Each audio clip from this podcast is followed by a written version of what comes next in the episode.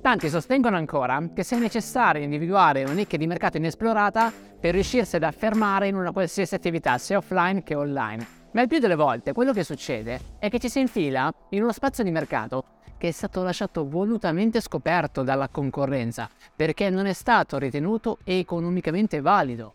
Non c'erano abbastanza soldi che potessero compensare gli sforzi necessari. Quello che ti voglio suggerire ti voglio spiegare approfonditamente nei prossimi minuti è l'esatto opposto di quello che negli anni tuttora alcuni sostengono, una nicchia specifica, sia estremamente specifico, specializzati, perché quello che bisogna fare adesso è andare a infilarsi in una nicchia già satura.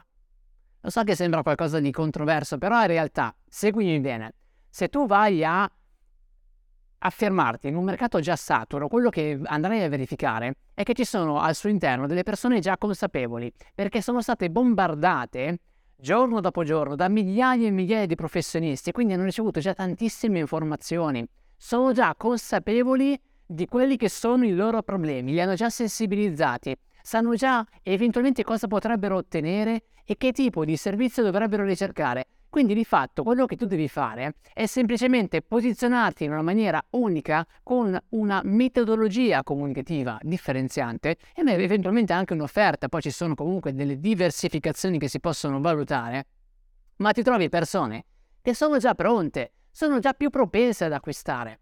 Immagina invece dover fare tutto l'altro percorso, gli devi creare un background che ti richiede un sacco di tempo perché le persone nel momento in cui tu ti butti in un'nicchia inesplorata il più delle volte non sanno neanche tu che cosa gli stai vendendo.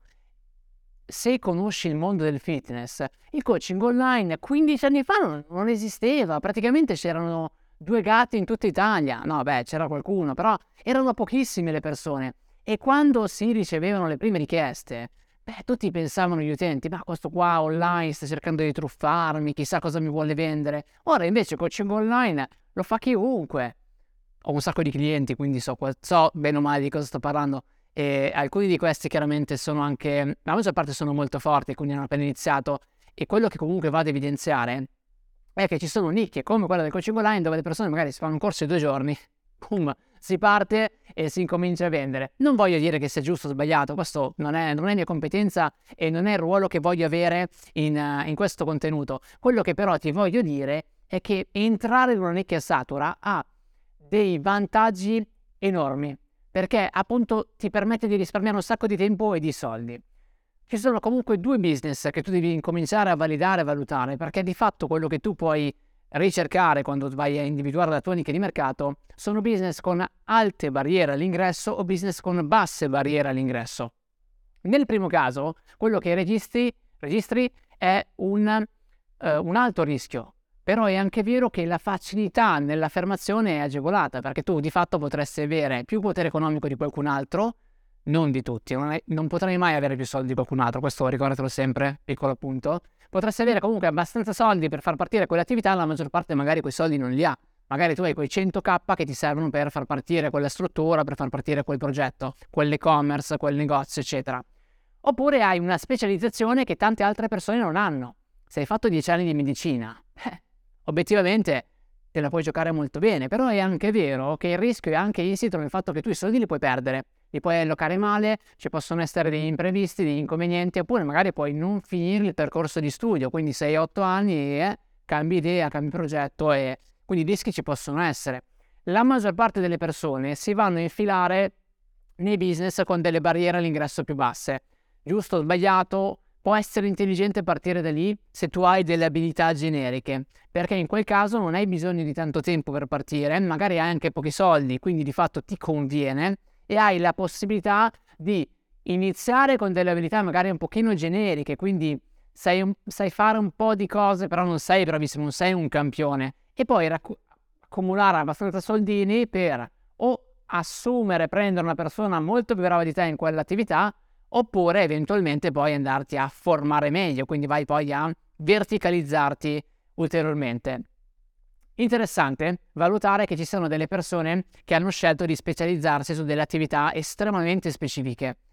È più rischioso, perché anche qui vediamo che ci sono tre modalità di lavoro. Io posso consegnarti un prodotto finito, ok? Tu quando vai a comprare la macchina, tu di fatto non sai il motore dentro com'è, il più delle volte non, ti, non, non, non, hai bisogno di studiare quelle cose, sai guidare, quindi prendi la macchina, a prescindere dal modello, bene o male sai come guidarla. E questa è una possibilità che è quella che tendenzialmente vanno a soddisfare i gruppi più grandi, perché è quella, è quella più facile da cui partire. Sai già di che cosa parlo, tu mi chiedi una cosa, io quella cosa ce l'ho, te la do. Ok, un prodotto o un servizio non è importante. La seconda modalità di lavoro invece prevede un affiancamento, ossia prevede una ti do una parte del lavoro e l'altra la completi tu. Sempre riprendendo l'esempio del coaching online, io per esempio ti potrei dare una scheda, non io direttamente, non mi occupo di quello, tipo comunque qualcuno ti potrebbe dare una scheda di allenamento e con un percorso di un mese, di tre mesi o di un anno o più, tu potresti poi andare, a, potresti dare dei check, potresti scambiare dei feedback con questo professionista che te la va a correggere, te la va a cambiare e quindi mano a mano vai a progredire insieme al professionista. Questa è una modalità abbastanza diffusa, non la più diffusa, ma è abbastanza diffusa, io la promuovo tantissimo. Secondo me è molto valida. La terza modalità di lavoro invece è ancora più complessa, più ehm, strutturata, però è anche più remunerativa proprio perché c'è pochissima gente che lo fa. Ossia si parte dalle basi e si va poi quindi a riadattare un modello alle varie strategie che si riadattano sui vari strumenti. Ti faccio un esempio, sempre considerando il coaching, io potrei per esempio eh, avere un cliente che va a insegnare ai suoi clienti a gestirsi in autonomia, quindi a imparare a farsi le proprie schede e poi diventare autonomi. Questa è una possibilità. Quali sono i vantaggi e gli svantaggi di queste tre modalità? Che nel primo caso, se ti cambiano le condizioni esterne, tu devi cambiare il prodotto. Quindi, per esempio, se tu fai le Facebook Ads e Facebook chiude, eh, sei fregato, nel senso che quel prodotto lì non lo puoi più consegnare. Però è anche vero che magari tu puoi fare più cose, fai i contenuti, fai le Facebook Ads, fai la gestione del profilo, allora in qualche modo ti salvi.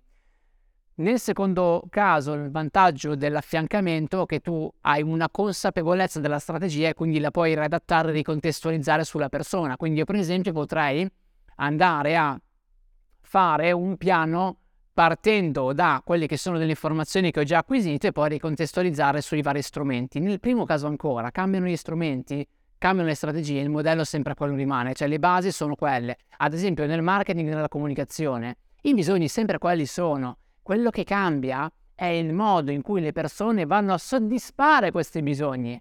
Tu sempre dovrai mangiare più, tu dovrai sempre mangiare per tutta la tua vita, ok? Però può cambiare il modo in cui tu sceglierai di mangiarti un certo alimento o cambieranno gli alimenti che andrai a mangiare, perché finora hai sempre mangiato la pasta, ti svegli un giorno vuoi mangiare solo il riso.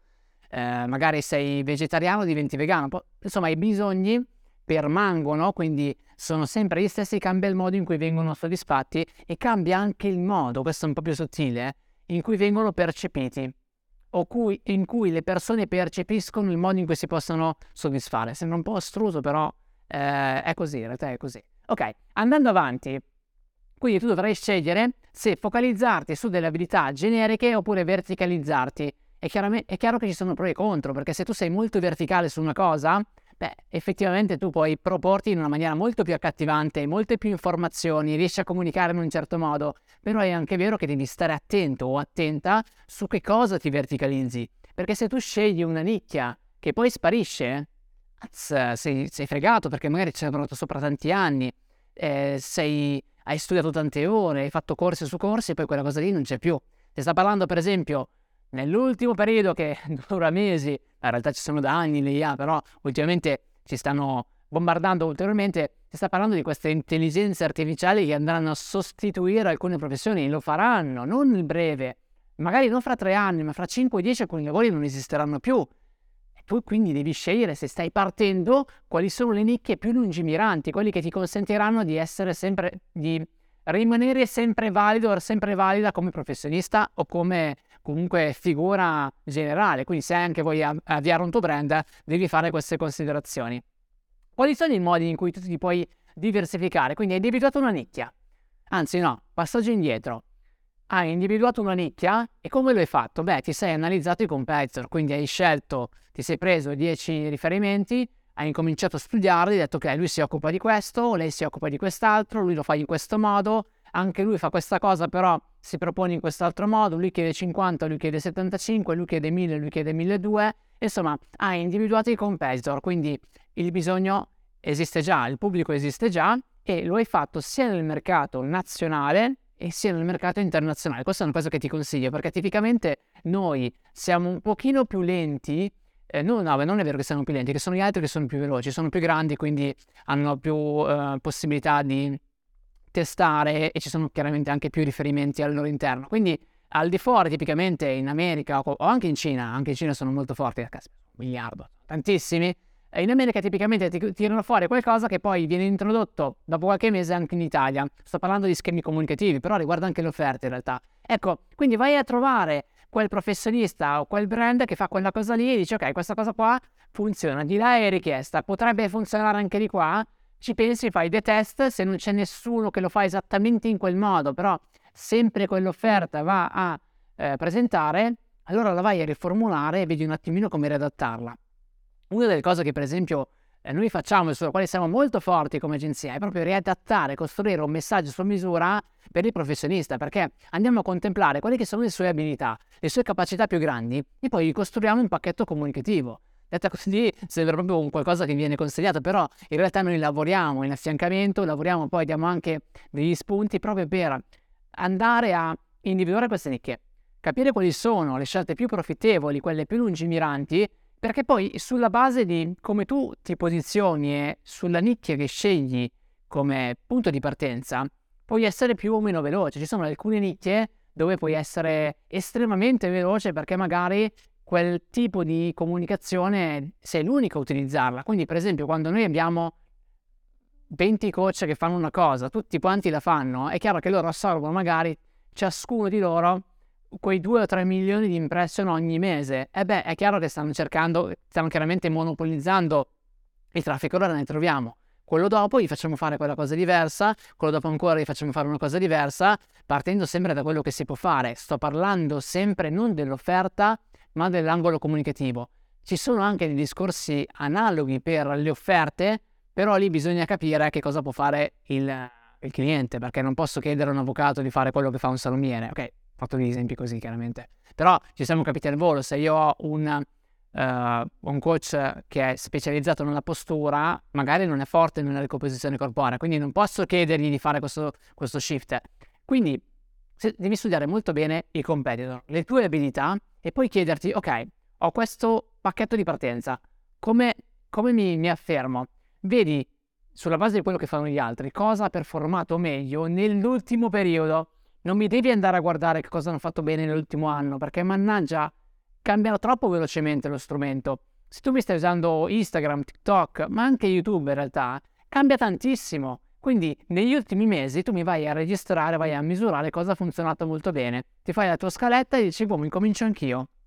Quello che registrerai è che alcune cose performeranno molto bene e altre invece dici, ma come, lui ha fatto una valangata di eh, ha ottenuto una valangata di consensi, questo fa schifo, perché di base, a parità anche di traffico, quindi se anche tu lo vai ad acquistare, di base lui ha lavorato già con un progresso, quindi ha già informato molto bene con gli utenti, magari con gli utenti se li sta portando dietro da due anni, più tu vai veloce e più chiaramente le informazioni sono meno forti, hanno, hanno meno appeal anche sulle persone, perché di base se io, eh, se io e te ci conosciamo da due anni e tu ogni giorno mi hai seguito, caspita, è un certo, una certa immagine, un'idea della mia, della mia, persona. Se invece tu mi hai visto oggi o magari mi vieni tra due settimane e poi boh, non sai nient'altro di me, dici boh, magari questo qui mi sembra intelligente, spero, beh spero che sia così, oppure dici ma non lo so, vediamo, vediamo i prossimi, però è chiaro che ce ne vuole di più. Quindi fatto anche questo passaggio, tu individuerai quello che è il tuo schema comunicativo, i tuoi angoli più forti e poi continuerai a martellare fino a quando non riuscirai con le tue abilità e il traffico che stai comprando a reinvestire per aumentare la quantità di traffico che può essere de- derivante dalla piattaforma interna, può, essere, puoi, può arrivare anche dall'esterno, può arrivare da dove vuoi in realtà. Quello che a te serve comunque è una fonte di traffico che ti permette di mostrare il tuo messaggio a quel tipo di persone quindi è quella nicchia già bella satura, quindi dove c'è già tanta gente, e presentarti in una maniera completamente differente. Lo puoi fare anche con l'offerta. Questa è l'ultima chicca che ti vado a dare. Tu potresti presentare un'offerta che è talmente attraente, che è talmente differenziante perché eh, risulta così accattivante che le persone dicono wow, non l'ho mai sentito o comunque mi sembra pazzesco, che poi le persone eh, ti vanno a scegliere o vanno a testarti, a provarti solo per via di questa offerta. Attenzione da fare è quello di non cercare di metterci dentro 200.000 cose. Poco ma buono, questo vince sempre, ok? Perché più roba ci metti, più persone fanno, più tempo serve alle persone per capire che cosa c'è dentro. Non è così banale. Quindi ti serve qualcosa new, o unico comunque molto vicino all'unicità, che sia molto valido e che sia percepito quantomeno come unico, e poi da lì inizia la tua scalata. Ottieni sempre più clienti, puoi migliorare le tue skill, le tue abilità perché reinvesti nella tua formazione o magari reinvesti acquisendo delle persone che possono aiutarti o delle persone che magari sono molto brave in quell'ambito, quindi tu non, non ti vai più a specializzare, ma prendi le persone già specializzate, semplicemente perché ti sei inserito in una nicchia e hai solo imparato, solo, eh, a comunicare con efficacia. Bene, io spero che questo contenuto ti sia piaciuto, dai fammelo sapere con un like, un commento, un messaggio dove vuoi tu, iscriviti gruppi, canali, Instagram, tutto quanto e noi ci rivediamo in uno dei prossimi. Ciao!